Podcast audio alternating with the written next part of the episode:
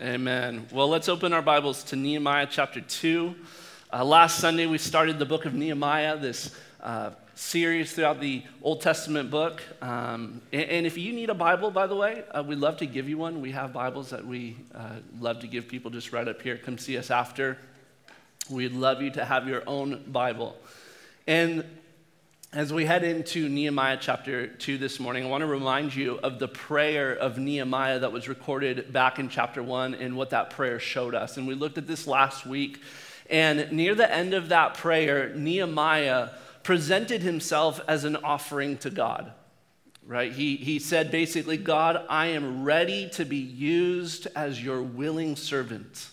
And then at the close of his prayer, Nehemiah asked God to grant him success and mercy in the sight of a particular man. Okay? And we gather that this man he was referring to was Artaxerxes, the king of Persia. And that is where we found ourselves at the end of chapter 1, where Nehemiah is willing to do any job that God would call him to do in order to help his people, the Jewish people living in Jerusalem. Spoiler alert, okay? God is going to give Nehemiah a job. And the job is going to be that he is going to build a wall around Jerusalem. But the problem is, is Nehemiah already had a job and he couldn't see his way out of the one he already had. Because we saw at the end of Nehemiah chapter 1, verse 11, that this is the work that Nehemiah did. It says, Now I was cupbearer to the king. So Nehemiah was a Jewish man living in exile in Persia, working a high level government position. And remember that at this time, the Persians held world dominance. They had come in and successfully overthrown the Babylonians, took over their land and their power, and therefore the Persians sort of inherited all of these exiles that were living in Babylon. And so the Persian government, what they demanded from these people was obedience and honor from the people.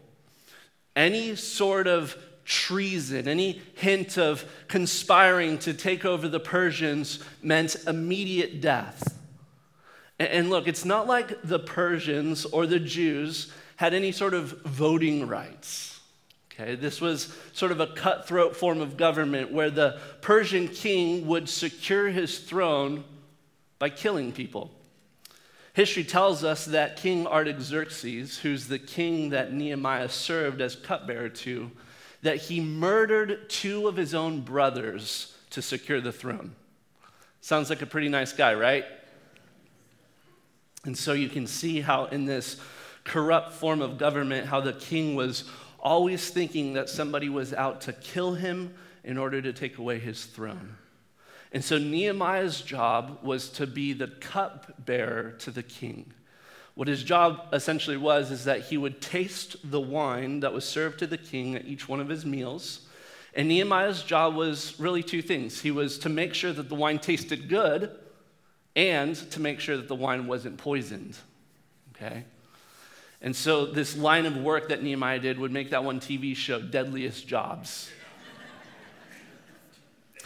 and as cupbearer, bringing the wine before the king every day, while he was in the king's presence, he had to show the utmost respect and honor of King Artaxerxes. Any sort of slip of the hand, any misspoken word to the king could cost Nehemiah his life. And so, with this in mind, that is where we find ourselves at the beginning of chapter 2, beginning now at verse 1. Let's read. It says, In the month of Nisan, in the 20th year of King Artaxerxes, when wine was before him, I took up the wine and gave it to the king. Now I had not been sad in his presence. And the king said to me, Why is your face sad, seeing you are not sick? This is nothing but sadness of the heart. Then I was very much afraid. I said to the king, Let the king live forever.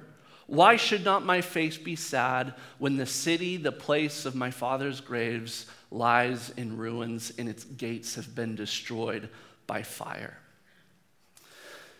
Now, the first thing we see here in verse 1 is that a date is given. Again, the date is from the Jewish calendar. It was the month of Nisan, which is around the time of March or April.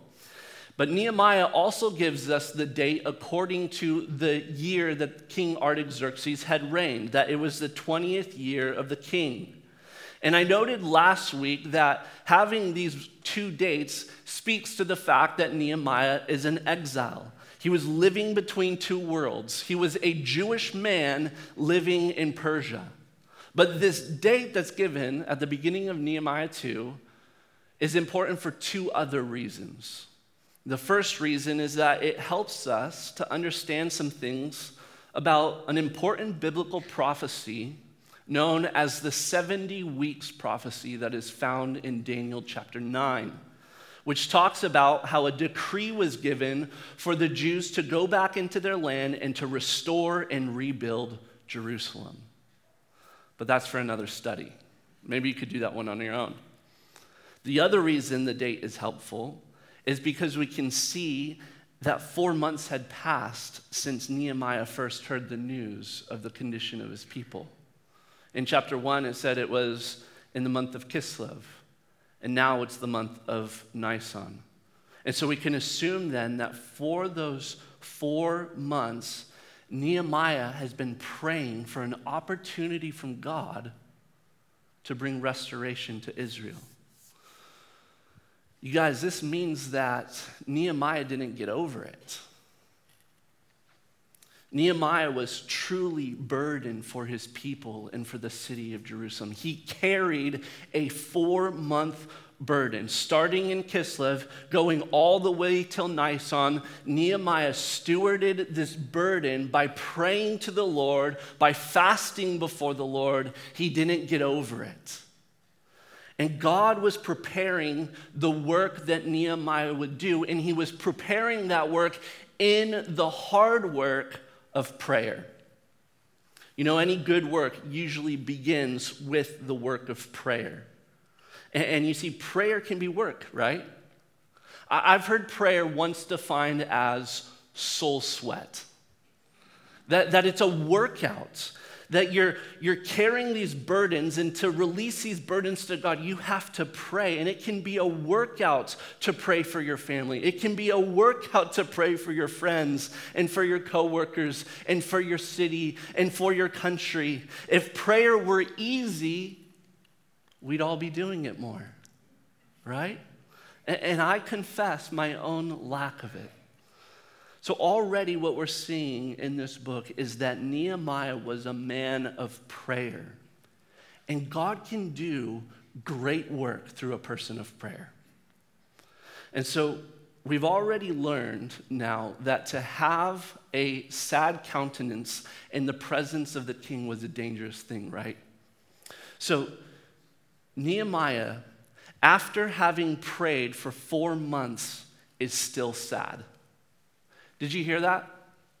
That after praying for four months, Nehemiah was still sad. Prayer can change a lot of things, but sometimes it's okay to be sad. And sometimes you pray and you pray and you pray, and guess what? You're still sad.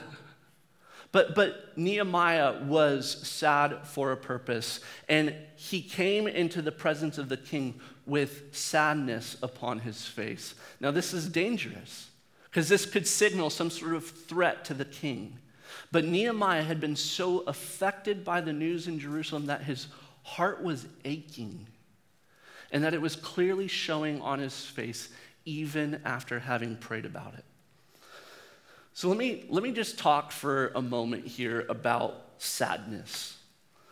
As human beings, we cannot escape our humanness. When our hearts are sad, it's going to show on our face. Now, some people have become experts at having their emotions being disconnected from their physical appearance. They, they, they never show the emotions that are going on inside of them. And, and I don't think that's a very good thing. You see, for the, math, the vast majority of us, our emotions are going to show on our outward appearances because that's how God made us. And He made us as an emotional being, and we can't escape that fact. And, and what we're going to see here is that addressing your emotions may actually be a very good thing and bring about really good results. And so for Nehemiah, he was sad. He had reason for his sadness, and the sadness showed upon his face, and the king took notice of that. The king said, Why is your face sad, seeing you are not sick? Again, it was probably an unusual thing for the king to see Nehemiah with a sad face. Nehemiah came to work every single day and he did his job with joy and excellence. Because why? His life depended on it. But on this day, Nehemiah wasn't feeling it. He, he was sad, and the king knew that something was up. And notice that when the king asked Nehemiah why he was sad in his presence, that this brought a lot of fear into Nehemiah's heart. It says in verse 2 I was very much afraid because this could mean his death or at least the removal from his position. And so he says to the king, Let the king live forever. Here's what I think Nehemiah is doing. He's, as you would say, buttering up the king, right? Let the king live forever. Oh my goodness, I'm going to die. But before he, he he's going to tell him, he's going to tell the king what's going on in his heart. But before he does that, he exalts the king.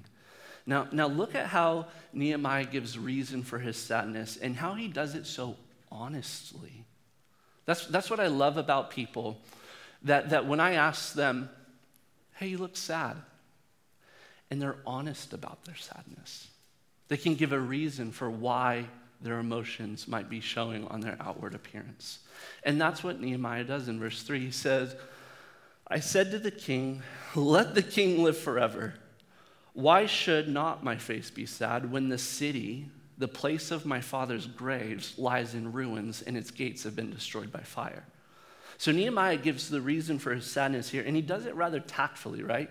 He, he doesn't first mention the city of Jerusalem by name. What he does first is he appeals to the king on the basis of something that the king might relate to, and that is a respect for dead ancestry.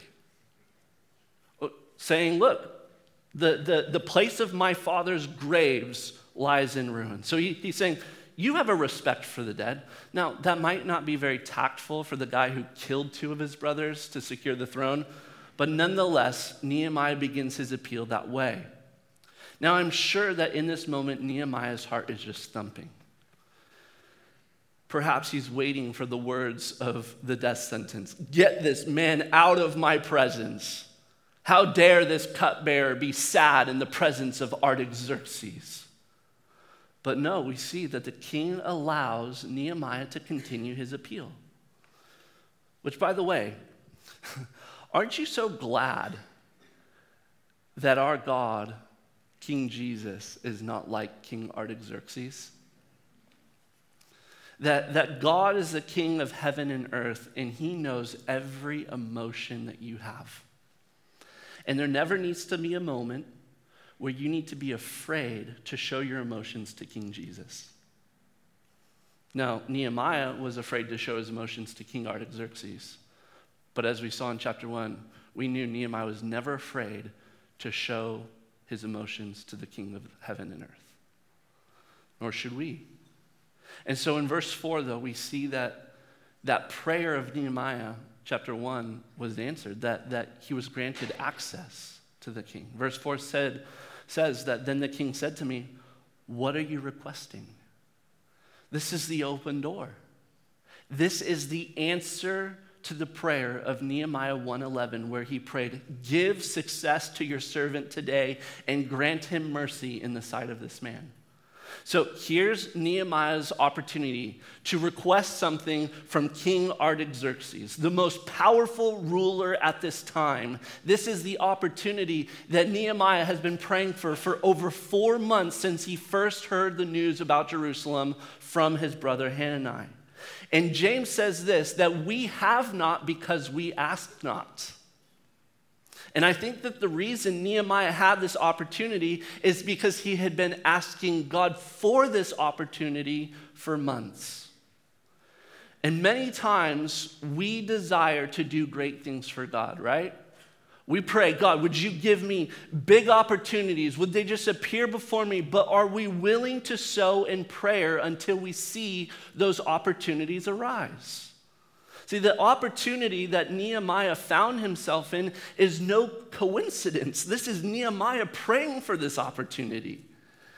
And because he had prayed, God was orchestrating the people and the places and the time and the money, etc., for God to answer the prayer of his humble and willing servants. And so here it is. This is Nehemiah's chance. Here's his time to speak directly to the king. So what does he do? In the second half of verse 4 says, So I prayed to the God of heaven. I love that. Now listen, he did not say to the king, you know, it, it says he prayed. It's not like he comes to the king like, king says, What's your request? Oh, hold on, Mr. Artaxerxes. I'm going to go off to the side for a minute and, and pray real fast and see what God should have me say. No, like Nehemiah's in the shark tank. He needs to think quick and act fast, and he needs to say the right things. So he doesn't go off and pray for a few minutes as he's thinking about what he wants to say to the king. Well, then, how did he pray? It says he prayed. Well, he, he prayed in a moment, perhaps with a whisper or, or just in his spirit. He lifts up a prayer to God in this critical moment. And this is what I love about Nehemiah, this man of prayer, is that he had this abiding connection with God. That while conversing with King Artaxerxes, he could also be con- conversing with God. And that's the power and the beauty of prayer. Because that's the ease of prayer. And you're like, wait, I just I thought you said just a few minutes ago that prayer is hard. Sometimes it is, sometimes it isn't.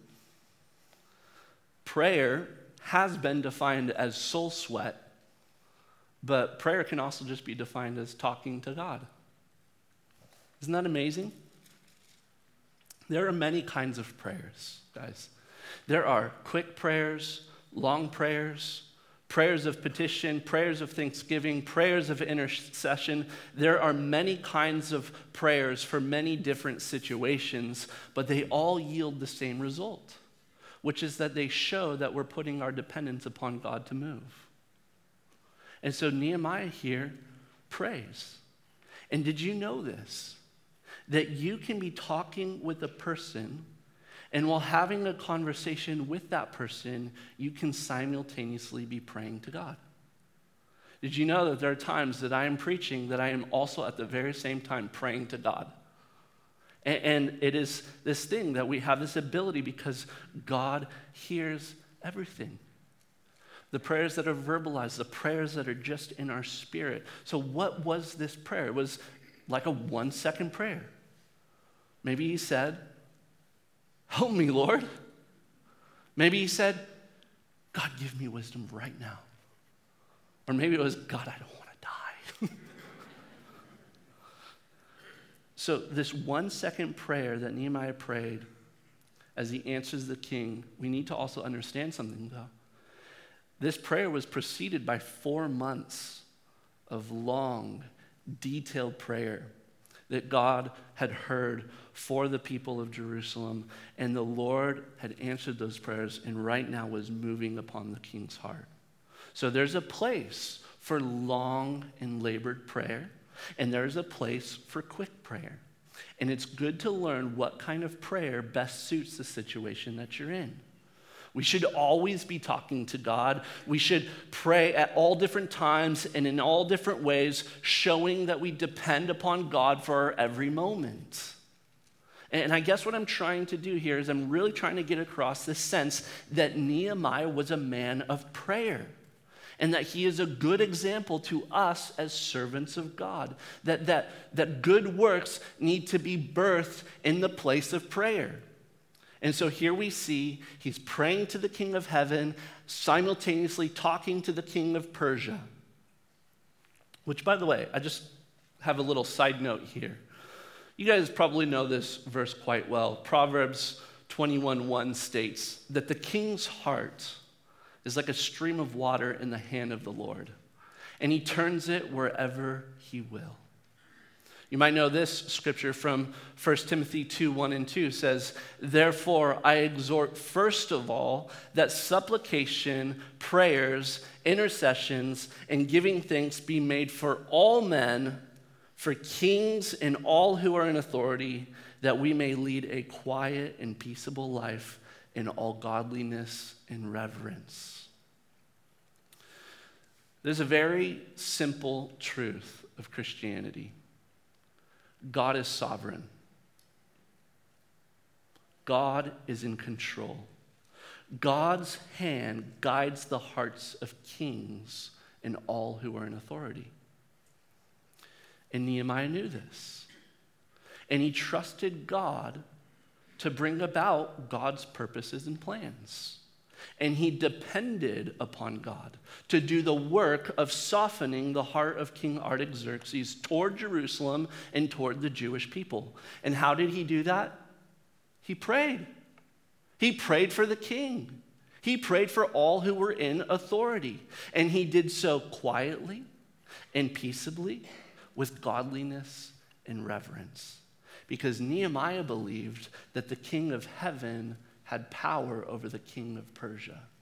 And you know that still to this day, that the king of heaven and earth has power over every ruler and authority that exists. Amen? So let's continue along as we now see what Nehemiah is going to ask of the king. Verse 5 says, And I said to the king, If it pleases the king, and if your servant has found favor in your sight, that you send me to Judah to the city of my father's graves that I may rebuild it.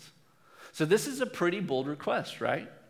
Nehemiah is asking for a leave of absence to basically go fortify enemy territory, to go to the capital city of the Jews.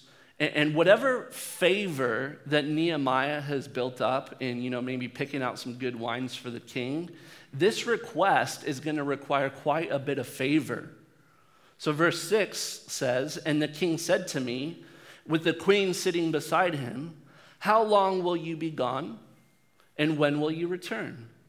So it pleased the king to send me when I had given him a time. D- doesn't this kind of sound like an interaction between a parent and their teenager? Like, hey, dad, can I take the car to go hang out with my friends? It's like, how long's the journey? When will you return? Call me when you get there. And that's sort of the interaction that I see happening between Nehemiah and the king. But I think what stands out to me is how prepared Nehemiah was to answer the king. And you better believe that Nehemiah had a plan. He had already thought through the whole process, thought through what sort of questions might be asked and what sort of answers he might give to the king to talk about this work that Nehemiah wanted to do. And that's just a quality of strong leadership that we are already seeing in this man, Nehemiah, is that a leader has a vision. A leader has a plan, and they are able to give an answer for that plan. And the vision and the plan of Nehemiah, where was it birthed? It was birthed in prayer. And plans that, that spiritual leaders must develop, they need to be developed in fellowship with God. And so I, I love following a leader with a plan.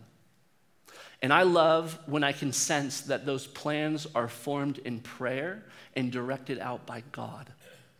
And Nehemiah was a man who was able to articulate to the king everything that God had put in his heart to do, and it pleased the king to send him.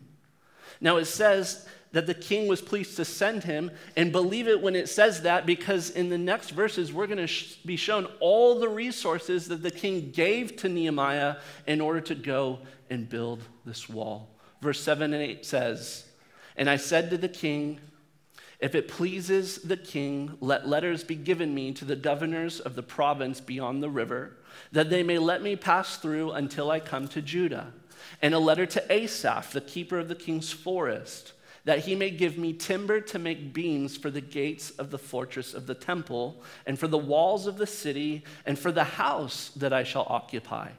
And the king granted to me what I asked, for the good hand of my God was upon me. It's pretty cool, right? Nehemiah's like, I'm gonna need passports, visas, we need all the official documents. Uh, I'm going to need building materials for the gates, for the walls, oh, and for my own personal house. Uh, Nehemiah was bold to ask for all these things because why? He had a vision and he had a plan and he knew what he needed to execute that plan. And the king gave him everything he needed. It's incredible. And that, guys, that's quite generous coming from a pagan king. Like, that is a whole lot of favor. Now, now, do you think that God had any part in all of this? Who allowed Nehemiah to go to Judah? Who provided the letters of permission? Who provided the materials that would be used for building? Who provided the transportation and the men to get there? Was it King Artaxerxes or was it God? Yes, it was both. Because God had been working on the king's heart as God's good hand was upon Nehemiah. It says there, the king granted me what I asked, for the good hand of my God was upon me. That's, that's just amazing to see. To have the hand of God upon you means that God will give you favor. The opportunities to do the Lord's work are going to come about even before kings and rulers that your plans are going to succeed because God is in the midst of your plans, that God orchestrates things in such a way as to prepare beforehand the works that you're going to walk in, and that is how God works. What God does is He uses all things, even if it means pagan kings who had no faith in God to execute His plans and purposes. God knew all along what He wanted to do and who he would use to do it. God knew he wanted to use a Persian king who worshiped false deities to pay for the whole project. And that he would use a humble cupbearer with a broken and contrite heart to lead the way. And when God's hand is on a person or on a work, guys, there is no stopping what God might do. Now, this doesn't mean that there is no trial in it that there's no pushbacks, that there's no setbacks.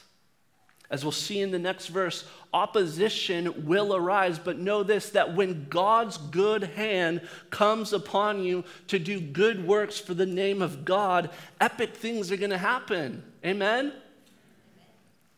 So watch and see the favor of God being upon you. And, and, what I'm speaking on is clearly on the basis of these promises. From Ephesians 2:10, we read, For we are his workmanship, created in Christ Jesus for what?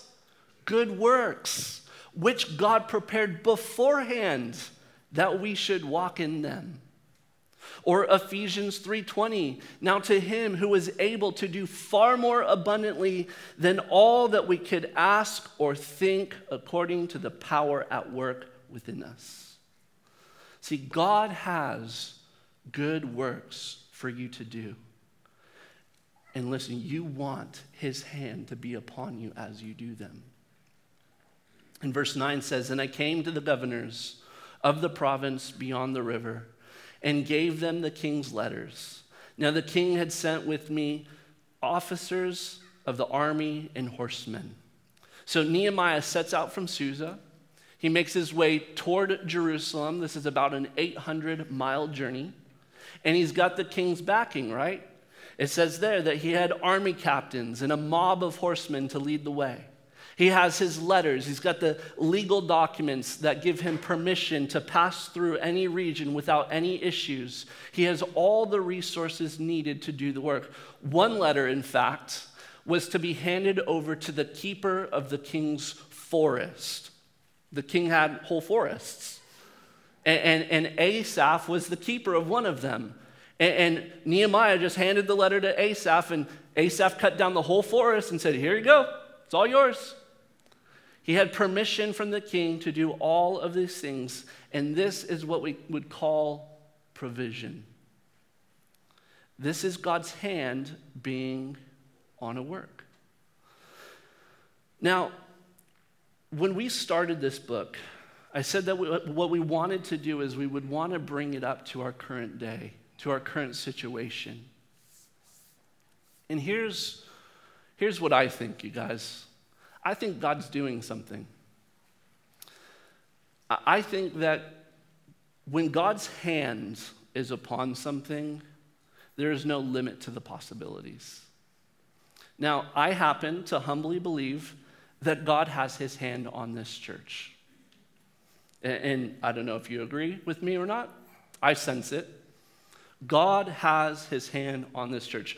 Let me just share one way that I have seen God's hand on this work. This work started when my family moved from Santa Barbara down here to Palos Verdes to plant a church in the summer of 2020. You guys remember that summer, right? And when we came, we had very little resources during what was a difficult season for everyone. But we had a vision and we had a plan. And that vision and that plan was birthed in prayer. And God had called us to come to this place because God had put such an intense burden upon our hearts that we could not shake ourselves from it. Even when it was like, should we move during the global pandemic? Yeah, I guess so. Let's go. And we came. And then we met the leaders of Life on the Hill Church.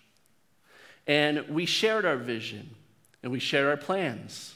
And we prayed with them about that vision and about that plan. And in those prayer meetings that we were having together with the leadership of Life on the Hill Church, God moved in incredible ways by His Holy Spirit.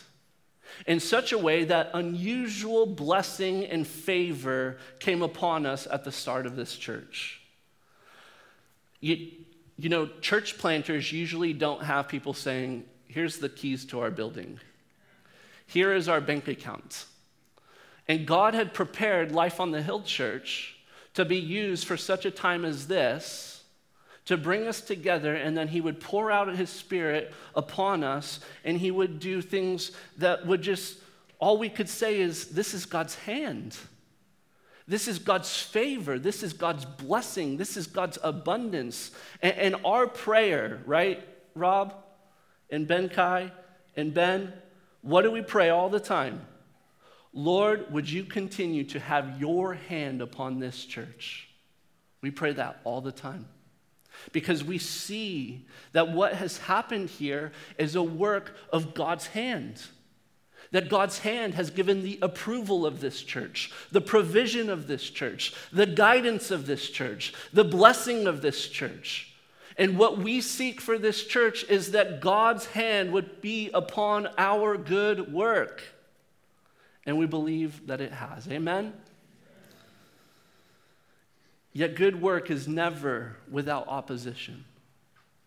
Look at verse 10. But when Sanballat the Horonite and Tobiah the Ammonite servant heard this, it displeased them greatly that someone had come to seek the welfare of the people of Israel.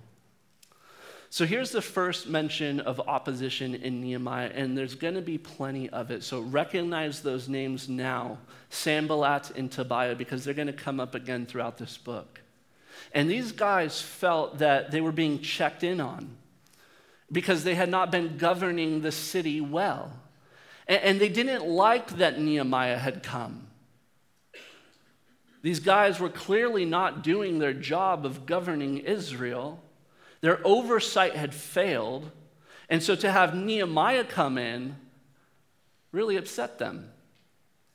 Now, now, I sort of wonder here. I wonder if Sanballat and Tobiah were bad people. Like, if these were just really shady and crooked dudes.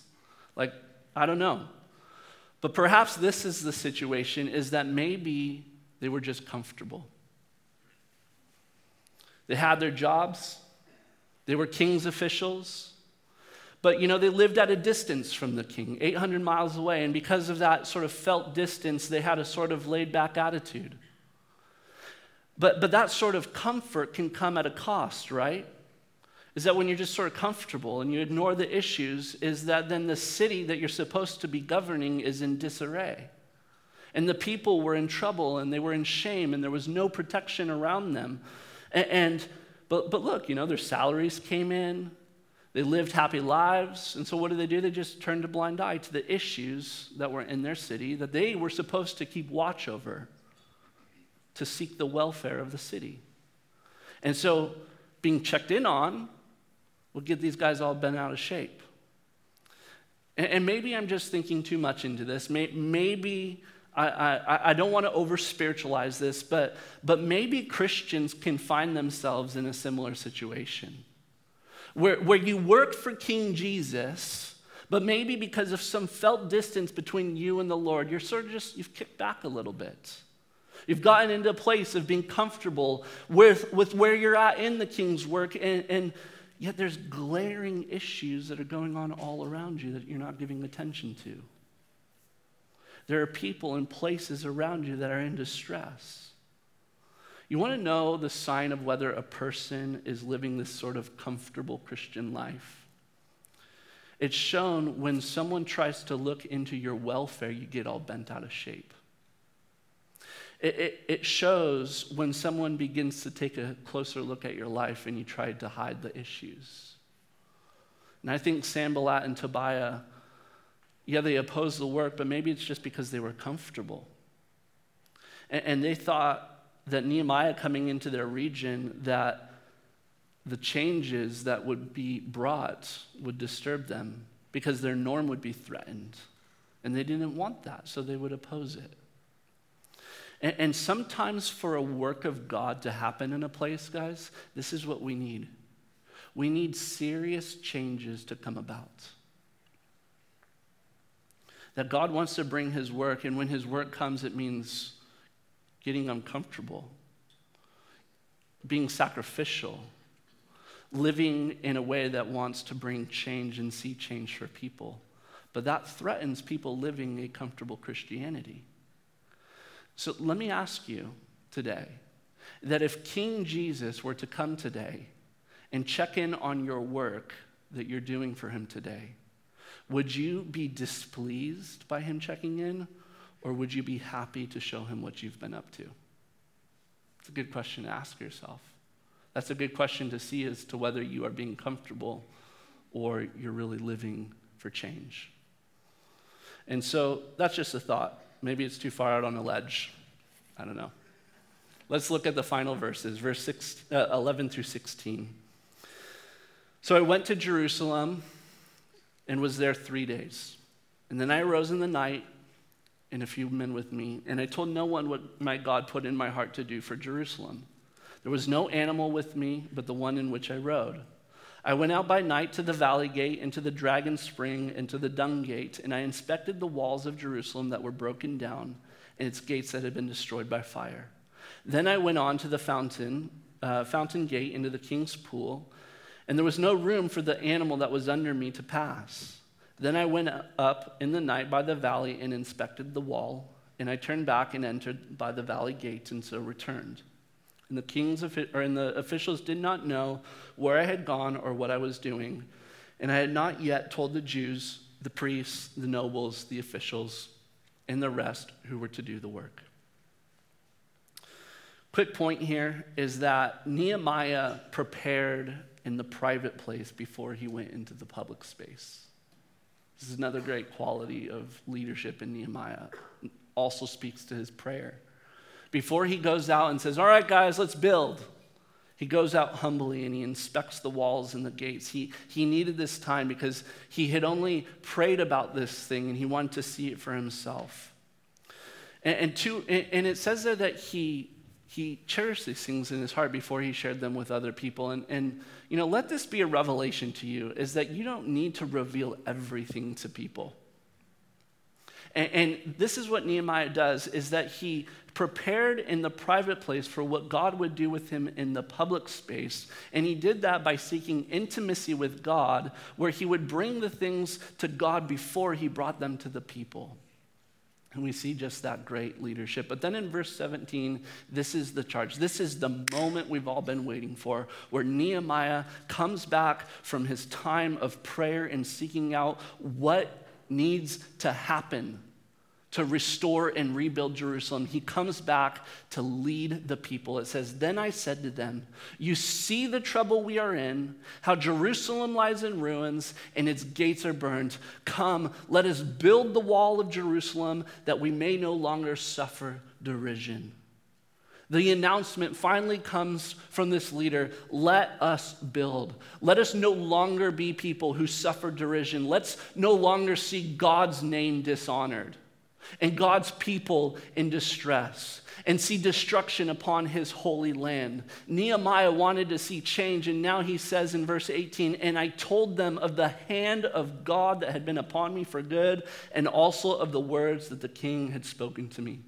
Nehemiah was a leader who gave credit to where credit was due. He said, God has had his hand on me. He has used the king to bring me to this place. And, and, just as, as a leader of what I believe is a great work where God's hand's upon us, I want to give credit to where credit is due. All glory is to God. But there are too many names to name. I've already mentioned our elders who, who had been leading life on the Hill Church. But, but, guys, if you have had your hands upon this good work, whether you've been with us for the whole two we're coming up on two years as a church, by the way, next month. Whether you've been with us for the whole two years or you've just kind of come along in the way, if you've had, a, had your hand on this work, you know who you are. You know who you are. And thank you. Thank you for participating in this good work. And, I also want to say this is whole, I'm going to say this to the whole church, everyone who's here this morning. Do not lose out on the blessing of being involved in something that God's hand is upon. It's so much fun. Who's having fun? Amen. I love it. There's a place in this work that's happening here at Calvary Chapel Palos Verdes, where you can get your hands on the wall, where you can get your hands on what God is building here. So Nehemiah says, God's hand is upon us. So let's rise up and build. Again, this church will be two years old next month. We're going to throw a party. And I believe that God is calling us to continue to build. I think, think we got to go to two services pretty soon, guys. Don't you think? There's no more seats left in here. And we want to fill this room again and again and again with people who are going to hear the name of Jesus. But in order to go to two services, what does that require? It requires people who have their hands on the work. So, just as a pastor, I humbly ask would you get your hands on the work with us so we could continue to build for God's kingdom? Amen? Amen. Let's do it. Verse 19 and 20 Sanballat and Tobiah come again and, and bring opposition again. And it, again, I'm just going to say, anytime there's a good work happening, there's going to be opposition, there's going to be criticism. Don't be found on the side of being a critic.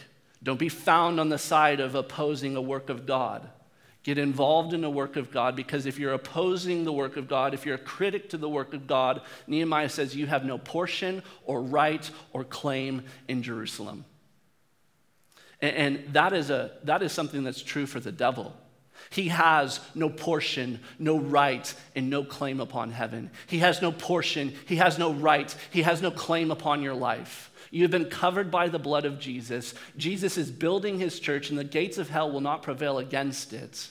And so we will continue to work. We will continue to build this church. We'll continue to advance the kingdom of God, even when there's opposition. Expect the opposition. The devil hates what we're doing. Just don't be found on that side of the coin. Be found on the side where you're saying with Nehemiah, with, with you're saying with the body of Christ, let us rise up, let us build. Amen? Let's all stand up together.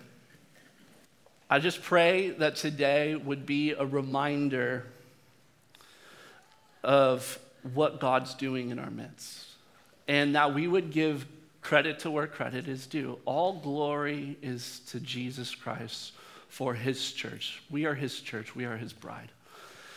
And, and just as I said, well, well, who does the work? Does God do the work or did Artaxerxes do the work? Did God do the work or do you do the work? What is it? Yes, it's both. We need to do the work of building this church. We need to do the work of building God's kingdom. And so I just pray that, that if you were perhaps convicted today, you would say that you felt some sort of felt distance between you and the king, and you've gotten in sort of this comfortable, laid back Christianity. That today you would be brought out of that. You'd be brought into a place where you'd say, I'm going to set my hand to the plow and I'm not going to look back. I'm going to put my hands to the work. And, and as we'll see later, there's going to be a trowel in one hand and a sword in the other because as you're working, there's going to be opposition. If you rise up and you build the kingdom of God, expect that the enemy's going to push back on you. And, and so, but if God's blood protects us, if the blood of Jesus covers us, if God is for us, who can be against us? Amen? God's for us, His hands upon us. Let's worship Him today because of that. Amen? Love you all.